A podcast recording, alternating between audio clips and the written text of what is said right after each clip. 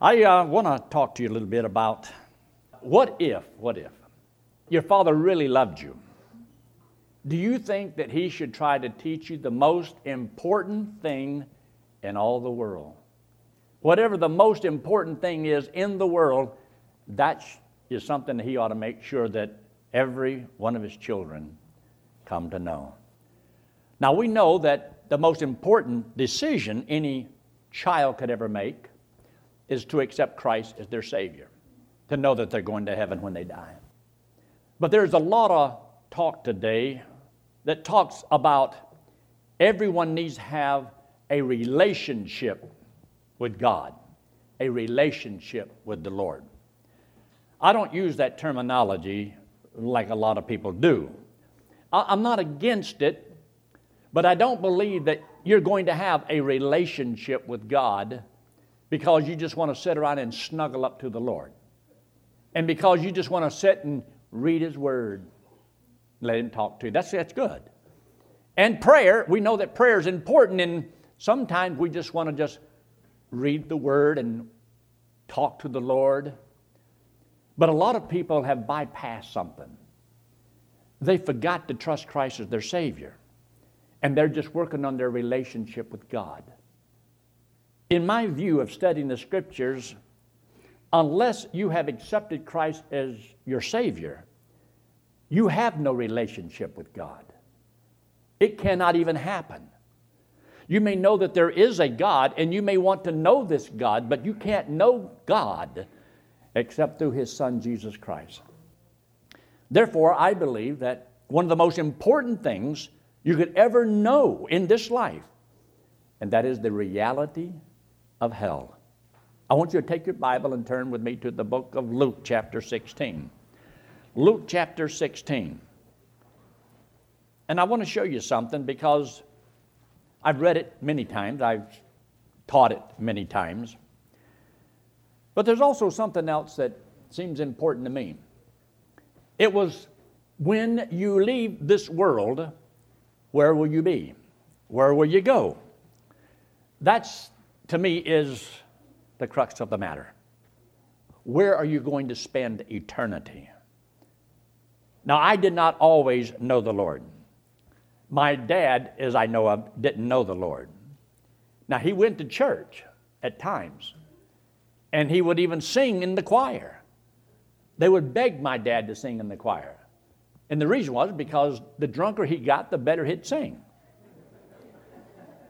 And he had a, a liquor still. His name was Shine. He went by the name of Shine.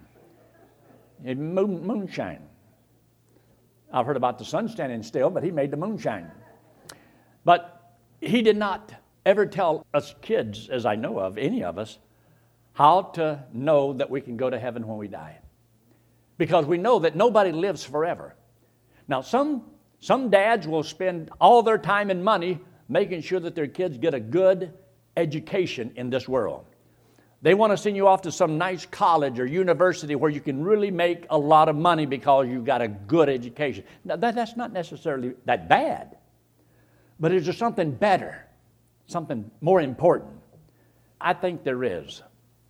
And because of the importance of that, it's the kind of a dad that I have always tried to be. What are the priorities? What's the most important thing in the world that I can know in order to pass on? That whenever I leave this world, have I given to my kids the most valuable thing I could have ever given them? And I assure you, it's not money, it's not things, it's the knowledge of the Lord. To know God is to have eternal life. So he says this in verse 19. And remember, Jesus is the one that's telling this. It's a story about after death. When you have ceased to live on planet Earth, what then? Evidently, Christ had not yet died. The sins of the world had not yet been paid for, but they had gone their own credit in a place called paradise. So he says, There was a rich man which was clothed in purple and fine linen and fared sumptuously every day. There was a certain beggar named Lazarus which was laid at his gate full of sores. desiring to be fed with the crumbs which fell from the rich man's table. Moreover, the dogs came and licked his sores. And it came to pass that the beggar died and was carried by the angels into Abraham's bosom. The rich man also died and was buried. And in hell he lift up his eyes, being in torments, and seeth Abraham afar off and Lazarus in his bosom. And he cried and said, Father Abraham, Father Abraham. Now, Abraham was the father of the nation of Israel.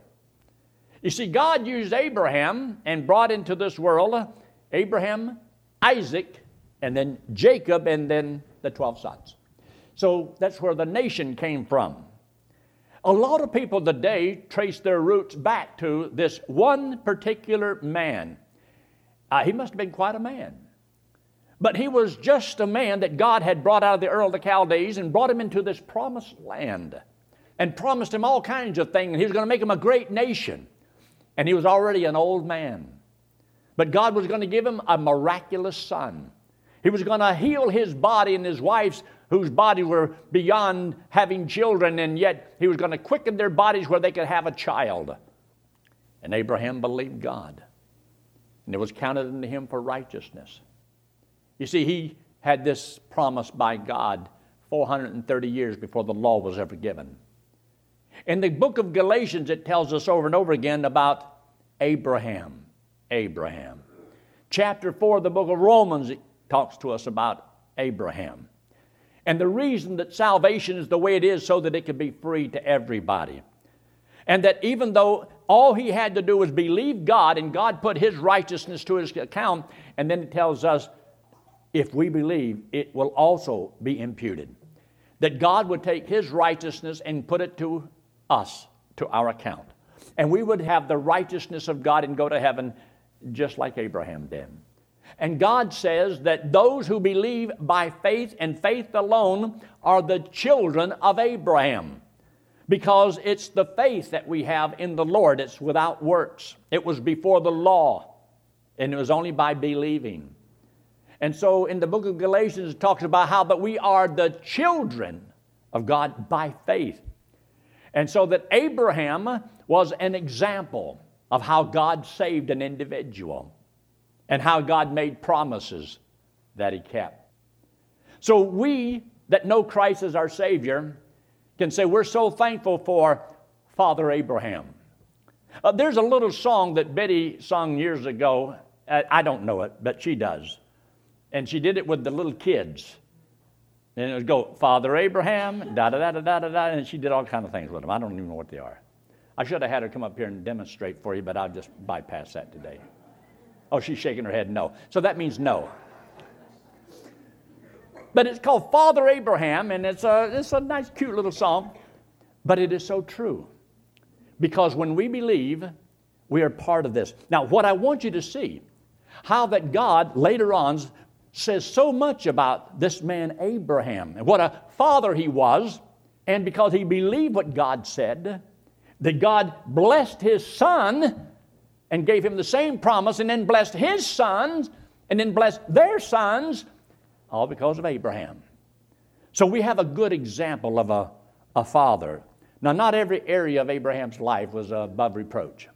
There was times when Abraham uh, said and did things that he shouldn't have done. Now, he lied about his wife. But it was a half lie. You know, it's only white. But anyway, he got in trouble with Pharaoh and a few other things, you know. But God said he was his friend. He was a friend of God. Now, when you consider Abraham and all of his family and all the people, whether they're Jews or Gentiles, we go back to Father Abraham. Even the Muslims like to claim Abraham as their father, and in a way he was. The people right here in the book of Luke, chapter 16, the man said, Father Abraham. If he's Father Abraham, and what's he doing in hell? Well, because you see, they still believe that Abraham was their father. But Jesus says, if he was your father, you would believe what I'm telling you. But you don't believe me. Therefore, he's not your father. Physically, yes. Spiritually, no. So when he says that you are the children of God or the children of Abraham by faith in Christ Jesus, yes. But picture for a moment. Here is this great Abraham. He dies, and he is in a place, and God calls it Abraham's bosom. It's the place that we know as a place of paradise. A place of paradise. That's where Abraham went after he died. Another man comes along and he's, a, he's Lazarus, he's, a poor man, and he dies. And he goes to Abraham's bosom. He goes to the same place with Abraham. Another man dies. He was the rich man. But he had never accepted the Lord, never believed on the Lord. He didn't believe what the prophet said, he didn't believe what Moses said. Because Abraham told him, says, if they will not, your brothers, he had five, if they will not believe Moses and the prophets, they won't believe if somebody rose from the dead. But now notice, Jesus is telling the story. It's about something that's after we live. It's a picture of something that's taking place in hell. And the word is used as Sheol in the Old Testament, Hades in the New Testament, but it's the place of the departed dead. And in this one place, there is a place of paradise and a place of torment. And they can see, but they can't cross from one place to the next. The Bible talks about how that hell has enlarged itself because of its desire to get more and more and more people into hell. Now, what bothered me was of all the things that we read about Abraham after he dies, is this story. As though this is the most important thing anybody could have ever known while they're alive, because when you're dead, it didn't matter about how rich you were, how you ate, how you dressed, who you knew. It was you didn't listen to what God's word says. There is a place of torment. And a lot of people today, they don't want to talk about sin because that makes people feel uncomfortable. Well, I'm sorry, be uncomfortable. There is a way of solving the problem. We all sin, we just don't all commit to maybe the same ones. So God's word is telling us listen, Abraham, after death, told him something that he should have listened to while he was still alive. This means that to me, if Abraham knew this was the most important thing when he was dead, I believe he thought it was the most important thing while he was living. God credits this individual with so much of being the father of all those that believe by faith. Because we then become the children of God. Because we believe just like Abraham did. You see, Christ hadn't yet come, the payment had not yet been made, but he believed it. And when he took his only son and he offered him up as a sacrifice, Abraham believed God. And it says so in the book of Hebrews in chapter 11 that he believed that God would have raised him from the dead, in which he received him in a picture, in a type of God sending his son to the very same mount, Mount Moriah, and it was uh, going to offer up his son. So Abraham did that, which was a picture of God giving his only begotten son. And he believed that if he had taken the life of his son, he would have raised him back again from the dead because he believed in the death, the burial, and the resurrection of God's Son. So, therefore, we believe that Abraham knew the truth, believed the truth, and taught his son, and so forth on down the line. So it is important of what we believe. Now, what I want you to do is take your Bible and turn to 2 Samuel. 2 Samuel in chapter 22. 2 Samuel chapter 22. And look there in verse 6. And notice that here, even though it's in the Old Testament, but there are some things that it does kind of give us an idea that they understood more than what we think. We don't know how long this Lazarus and the rich man, how long ago that happened from the time Jesus told it. It could have been right after Abraham died. It could have been anywhere for the next thousand years. It could have been because we know that when Jesus was there, very few ever died, if anybody died in his presence. But now notice, in 2 Samuel in verse 6, he says, The sorrows of hell compassed me about, the snares of death prevented me. And you ought to underline those words the sorrows of hell. Now, the Bible doesn't tell us all that the prophets knew, all that Moses understood. But we do know that Moses made the statement in the book of Hebrews in chapter 11 that he believed that the reproaches of Christ would bring him greater riches than all the treasures in Egypt. And so, therefore, he knew about Christ, he believed on Christ. So, they did know a lot of things that we just don't have the precise scripture. For the Bible says in the book of Genesis, Enoch walked with God, and he was not, for God took him. We find in the book of Jude that Enoch was a preacher of righteousness and that he preached about the coming of Christ. You read it, it's all there. With ten thousands of his saints taking judgment upon those that do not know and believe on him, upon the world of the ungodly. So they knew a lot more than what we give them credit for. Look in Psalms 18, the 18th Psalm. Psalms 18, and look there in verse 5. And you'll notice, even David, even in the 16th Psalm, David talked about, Thou wilt not leave my soul in hell. And that's the verse that refers to Jesus Christ. And that Christ had made the statement, An evil and adulterous generation seeketh after a sign, but there shall no sign be given to it but the sign of the prophet Jonah. For as Jonah was three days and three nights in the heart of the earth, even so shall the Son of Man be three days and three nights in the heart of the earth. So when Christ died, he went to the place of paradise in the heart of the earth. And before he ascended, what is it that he first descended first into the lower parts of the earth and led captivity captive? The book of Ephesians. But here he makes a statement in verse 5 of chapter 18 The sorrows of hell compassed me about, the snares of death prevented me.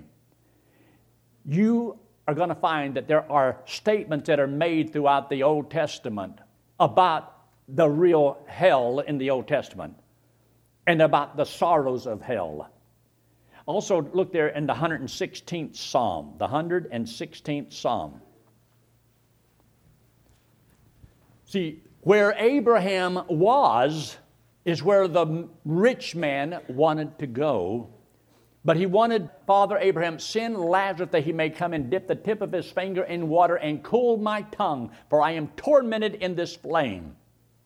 Now, a lot of people like to just do away with the whole story of what Christ is talking about in Luke.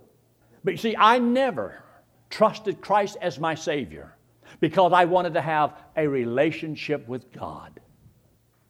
I know it sounds spiritual to say, that's all that I wanted, just to love God and praise God and worship God.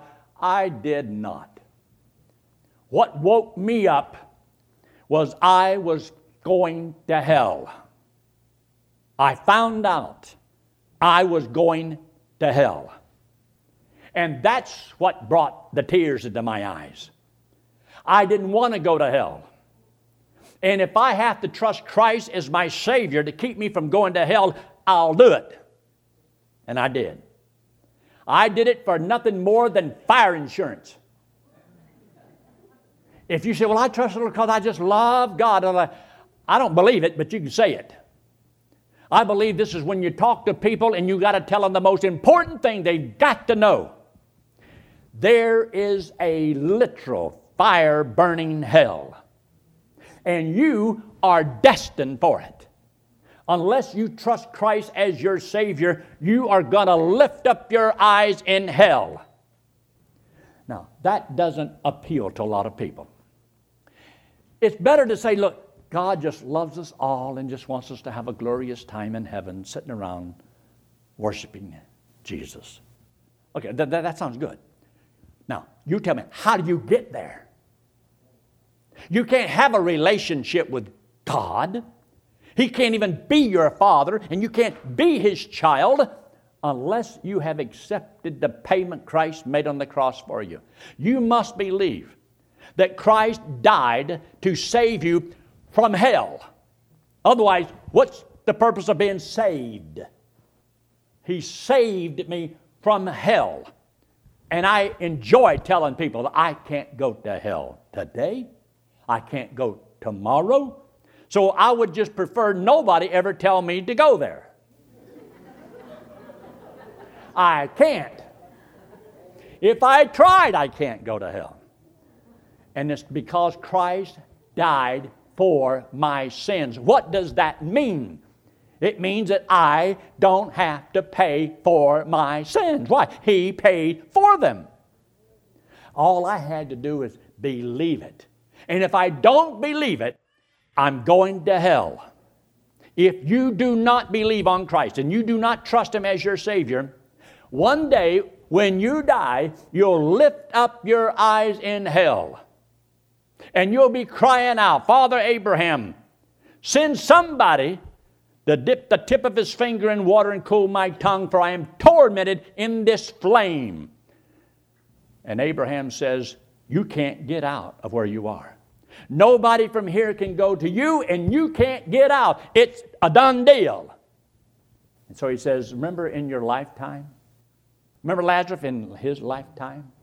In your time of life, your lifetime, is when you have to make the most important decision in all the world.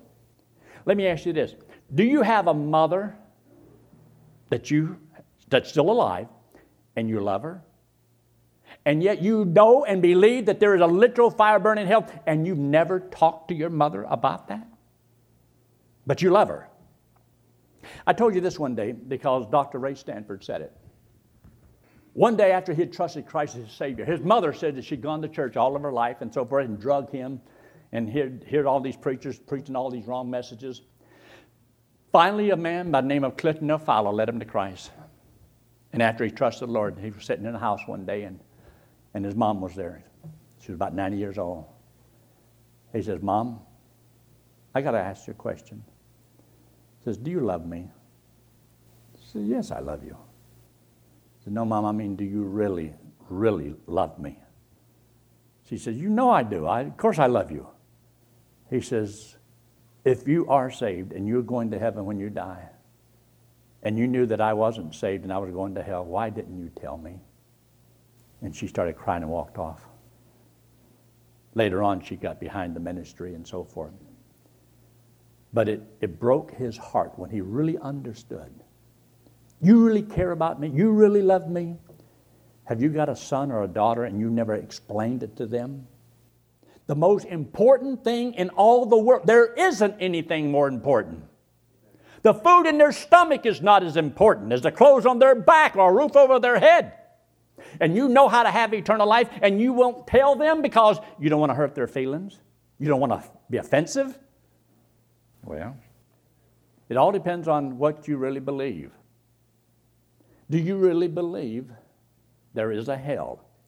And is it the one that God talks about in His Word with the descriptions of it? That it's everlasting fire. We needed a Savior to save us from what? Hell. And so I trusted Christ as my Savior 52 and a half years ago. And I know I have eternal life and I know that I'm going to heaven whenever I die. But that verse, Psalm 116 and verse 3, look what he says The sorrows of death compass me, and the pains of hell got hold upon me. I found trouble and sorrow. When I listened to my father in law, you see, I used to think I was pretty good. I'm not that bad.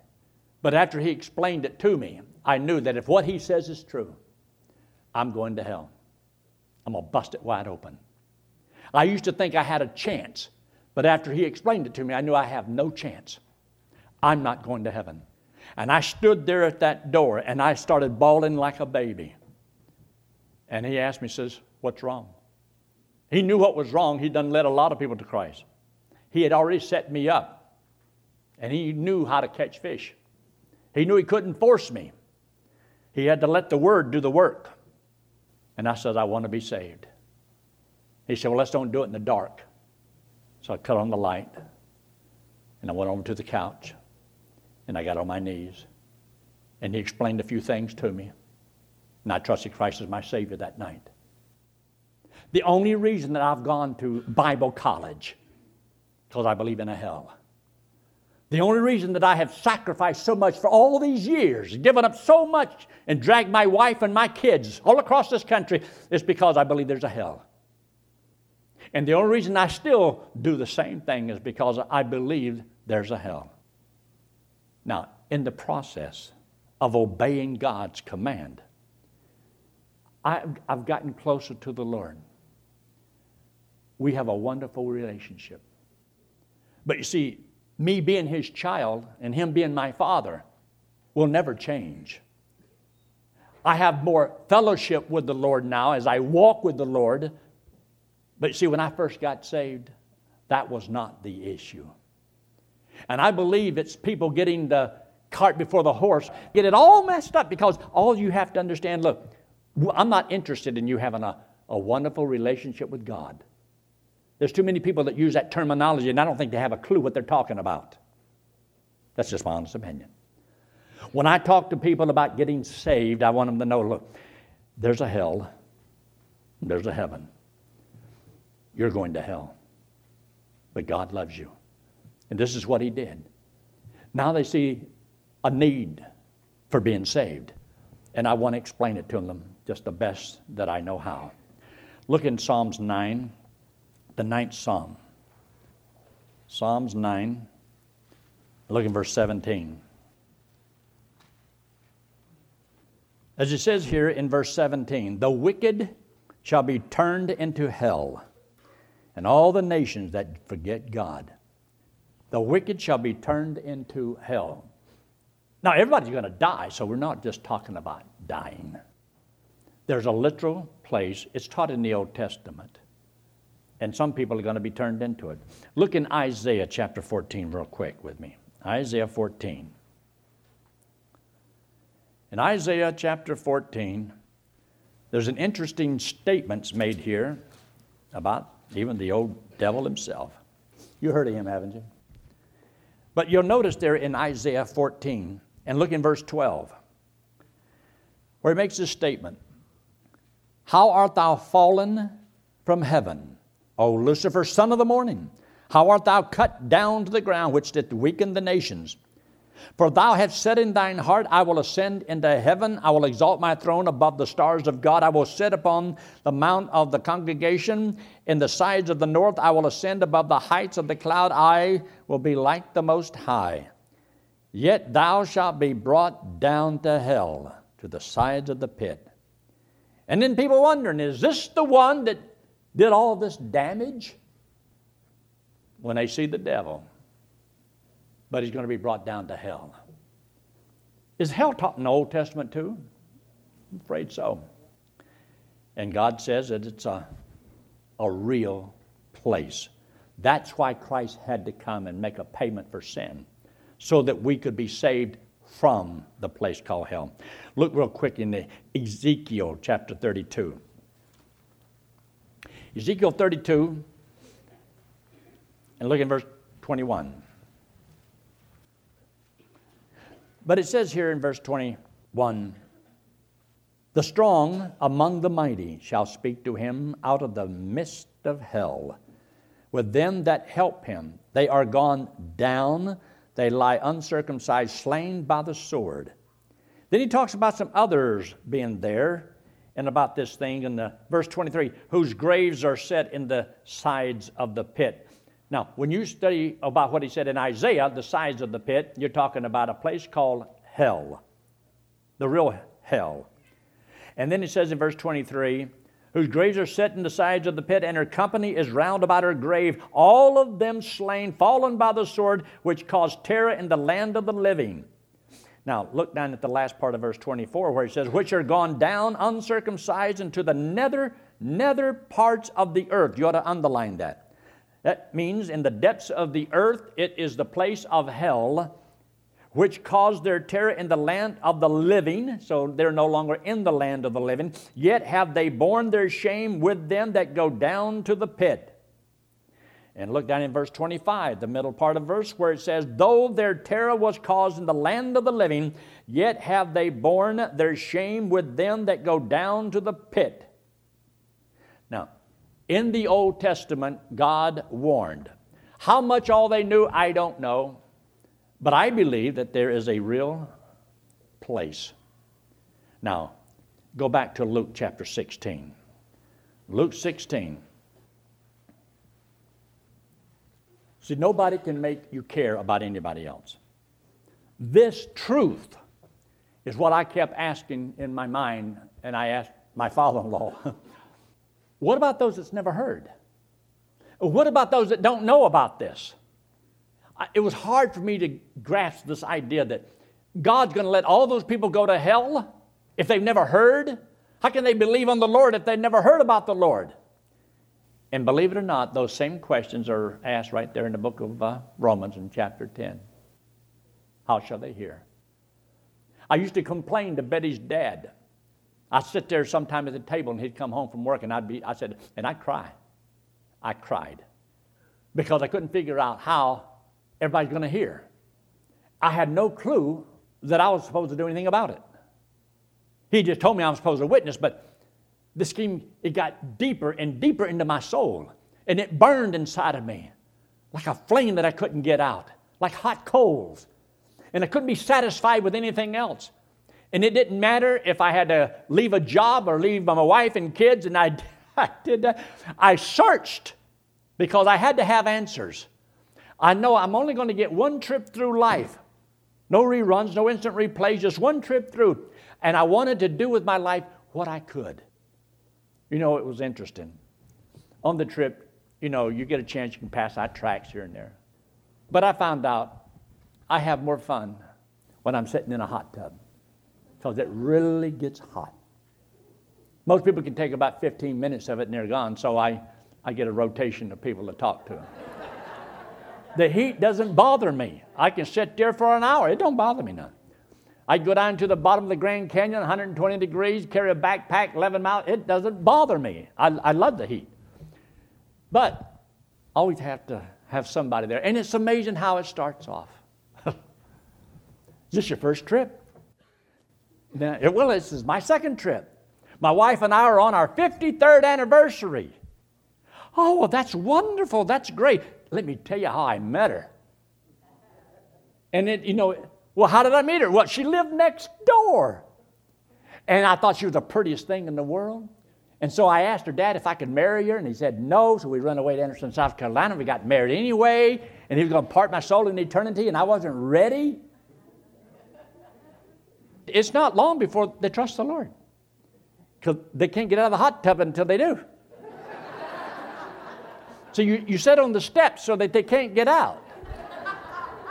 No, but I had, I had eight people trust the Lord in the hot tubs. And it's amazing that uh, the conversations you can get talking to people.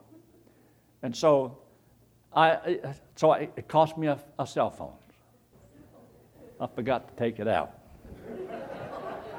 That's my third one since I've been down here. But you know, those are small prices to pay. But what is it that motivates you, that drives you? Now, look here in the book of Luke 16, where he says in verse 24, He cried and he said, Father Abraham, have mercy on me and send Lazarus that he may dip the tip of his finger in water and cool my tongue, for I am tormented in this flame. But Abraham said, Son, remember that thou in thy lifetime receiveth thy good things, and likewise Lazarus evil things. But now he is comforted and thou art tormented. Now, this is after death. This is Father Abraham. If we can't believe what he says about Abraham, then just take your Bible and throw it in the trash. This is not a parable, this is the truth. This is what really happens. This is reality. This is after death. There is a place called hell. There is no purgatory. Purgatory is not in the Bible. But hell is. Heaven is. Paradise is. And he says here in verse 26 And beside all of this, between us and you, there's a great gulf fixed, so that they which would pass from hence to you cannot, neither can they pass to us that would come from there. After you're dead, it's all over. Your place is fixed. You can't change it. You can't say, well, when I get to hell, I'll, I'll believe it then, and I'll just put a tear in my eye, and God will forgive me, and everything is okay. No, won't. And you'll have all eternity to think about it didn't have to be this way. I didn't have to go to hell. I didn't have to be here. Or some Christian could be thinking, I could have told him. I could have said something. Is there somebody that you know and you really love? A relative, a husband, a wife, son or daughter. But you never talk to them about the Lord. Why? After I trusted Christ as my Savior, I talked to my mom, my stepdad, everybody I could. Some of them told me to shut up, mind my own business, and leave them alone. They'd get up and walk out of the room, break my heart. But little by little, little by little. And then I had a whole bunch of relatives, and it wasn't long before some of them died. And I was asked to do the funeral. And every time I've given the funeral, I always give the gospel, hoping I get another one, maybe another one, maybe another one. You see, it's just a fishing hole you go fishing. Why? You're trying to catch some. Christ says, Follow me, and I will make you a, a fisher of men. Have you been fishing lately? Caught anything lately? Now, I am not a good fisherman, you know, to actually go catch real fish. Every once in a while, I catch a fish, but it was an accident. They ran into the hook or something. You know. But even if you do that, you can catch something. But I do believe that the greatest thing you'll ever do is telling people how to have eternal life. Every father ought to determine his mind I'm going to try to be the best father I can be about the most important thing there is in life. If there's anything I want my son or my daughter to do is to know the Lord and I want them to serve the Lord. Anything that I want my grandkids to do, I want them to know the Lord and to serve the Lord. I want them to believe that, hey, hell is real. I would hate to get to heaven and find out they're not there. And I took it for granted. Sometimes you have to just, just do it, just talk to them. To ask a loved one, do you know for sure you're going to heaven when you die? Have you ever had anybody take the Bible and show you how to be certain of eternal life? So you have to find out your own words, but you can find something. There is a way. Find a way to do it. And I think whenever you get to heaven, because life is going to be over, did you spend your time doing the most important thing in all the world? I want you to be the best father you could ever be. I would hate to think I was a, I was a good father, but I let my kids go to hell. I never told them how. That's why I appreciate the parents who bring their kids to church, not just send their kids to church. Be an example. Do right. Life is short. Hell is hot. Eternity is long. Look up here just a moment. Let in this hand represent you and me. And the wallet represent all the things we do that's wrong. Learn how to do this. Find a victim and learn how to do it. If you're scared to talk to an adult, find some little kid. They're not going to beat you up, but you just liable to get one of them to trust the Lord say, you know, if I could do it with a little kid, I can do it with somebody else. God loves us. We've all sinned, but God loves us. God loves the whole world. He don't like what we do wrong, but He loves us. See, most people they don't know God loves them. They think God hates them because they did something bad. God still loves you. And to pay for this sin that we've done is eternal separation from God in hell. But God loves us and wants us to go to heaven, and He did something about it. He didn't let us go, He did something about it. But He's given us a choice. Do I want to live in heaven with God for all eternity, or do I want to go to a fire burning hell for all eternity? I don't think it's a hard choice to make. It looks pretty clear cut to me. And so God says to go to heaven, I'd have to be perfect, as righteous as God, but none of us are perfect. And because I've sinned, I'm condemned. And God says the whole world is guilty. And you can't save yourself. You cannot earn eternal life by good deeds. This hymn represents Jesus Christ. Jesus Christ is God in the flesh. He came into this world because he loves us. Now, he hates our sin because our sin separates us from him. So, what Christ did for one person, he had to do for everybody. So, he came into the world, took all the sin, paid for it on the cross, came back from the dead. And God said, if I would believe it, he would give me as a free gift everlasting life, and I get to go to heaven whenever I die. Let me tell you this. Now, I'm not proud of this, but I'm going to tell you anyway. Unless somebody took a picture of me and put it on Facebook. I was up there on the floor and I thought, they got this uh, U.S. Open going on. And all of a sudden, you know, it clicked into my brain. I wonder if I could find, you know, a place where it's on.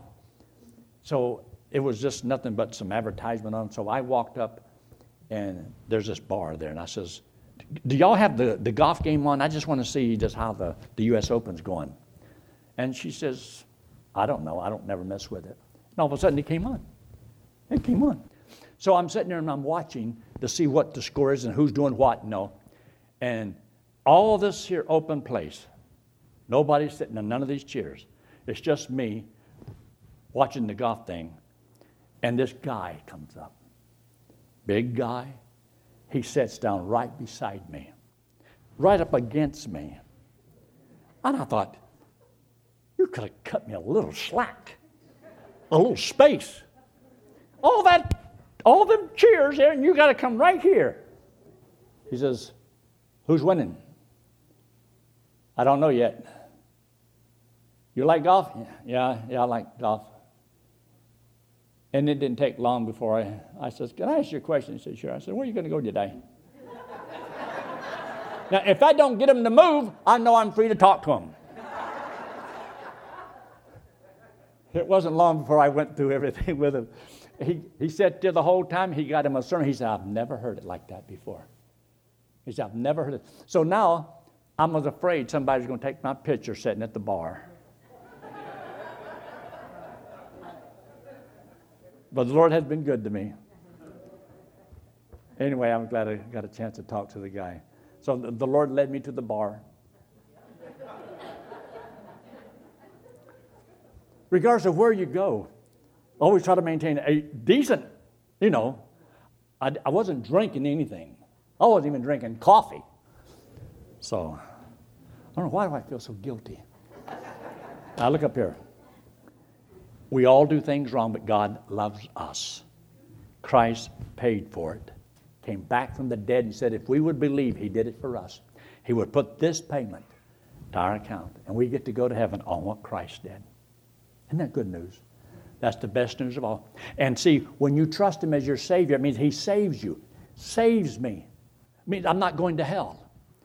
I'm not going to have to pay for any of my sins. You mean as bad as you are? As bad as I am? I don't have to pay for any of them. That's why God says, For by grace are you saved through faith, that not of yourselves. It is the gift of God, not of works, lest any man should boast. By grace are you saved. Grace means it's not of works. You don't deserve it. And so if I offered you this microphone and you accepted, you'd have a microphone. If I offered you my Bible and you accepted, you'd have a Bible.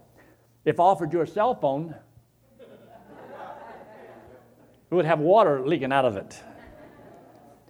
But if Christ walked in here right now and offered you eternal life and you accept it, what would you have? Eternal life. And if it's eternal life, it lasts forever. And if it lasts forever and all your sins are paid, where would you go when you die? To heaven. So can you know you're going to heaven before you die? Yes. That's what I've known for all these years. And this is why I, I believe, yes, you can have a wonderful walk with the Lord and great fellowship with God. And yes, there's a lot of times when I need to snuggle up to the Lord. And there's a lot of times I just need to read and talk to God's Word and have His Word speak to me. But see, none of that takes place. There's no relationship with God until you're born into His family. And that's only because of the cross. You must hear about what Christ did on the cross to save you from hell. And that's what I did.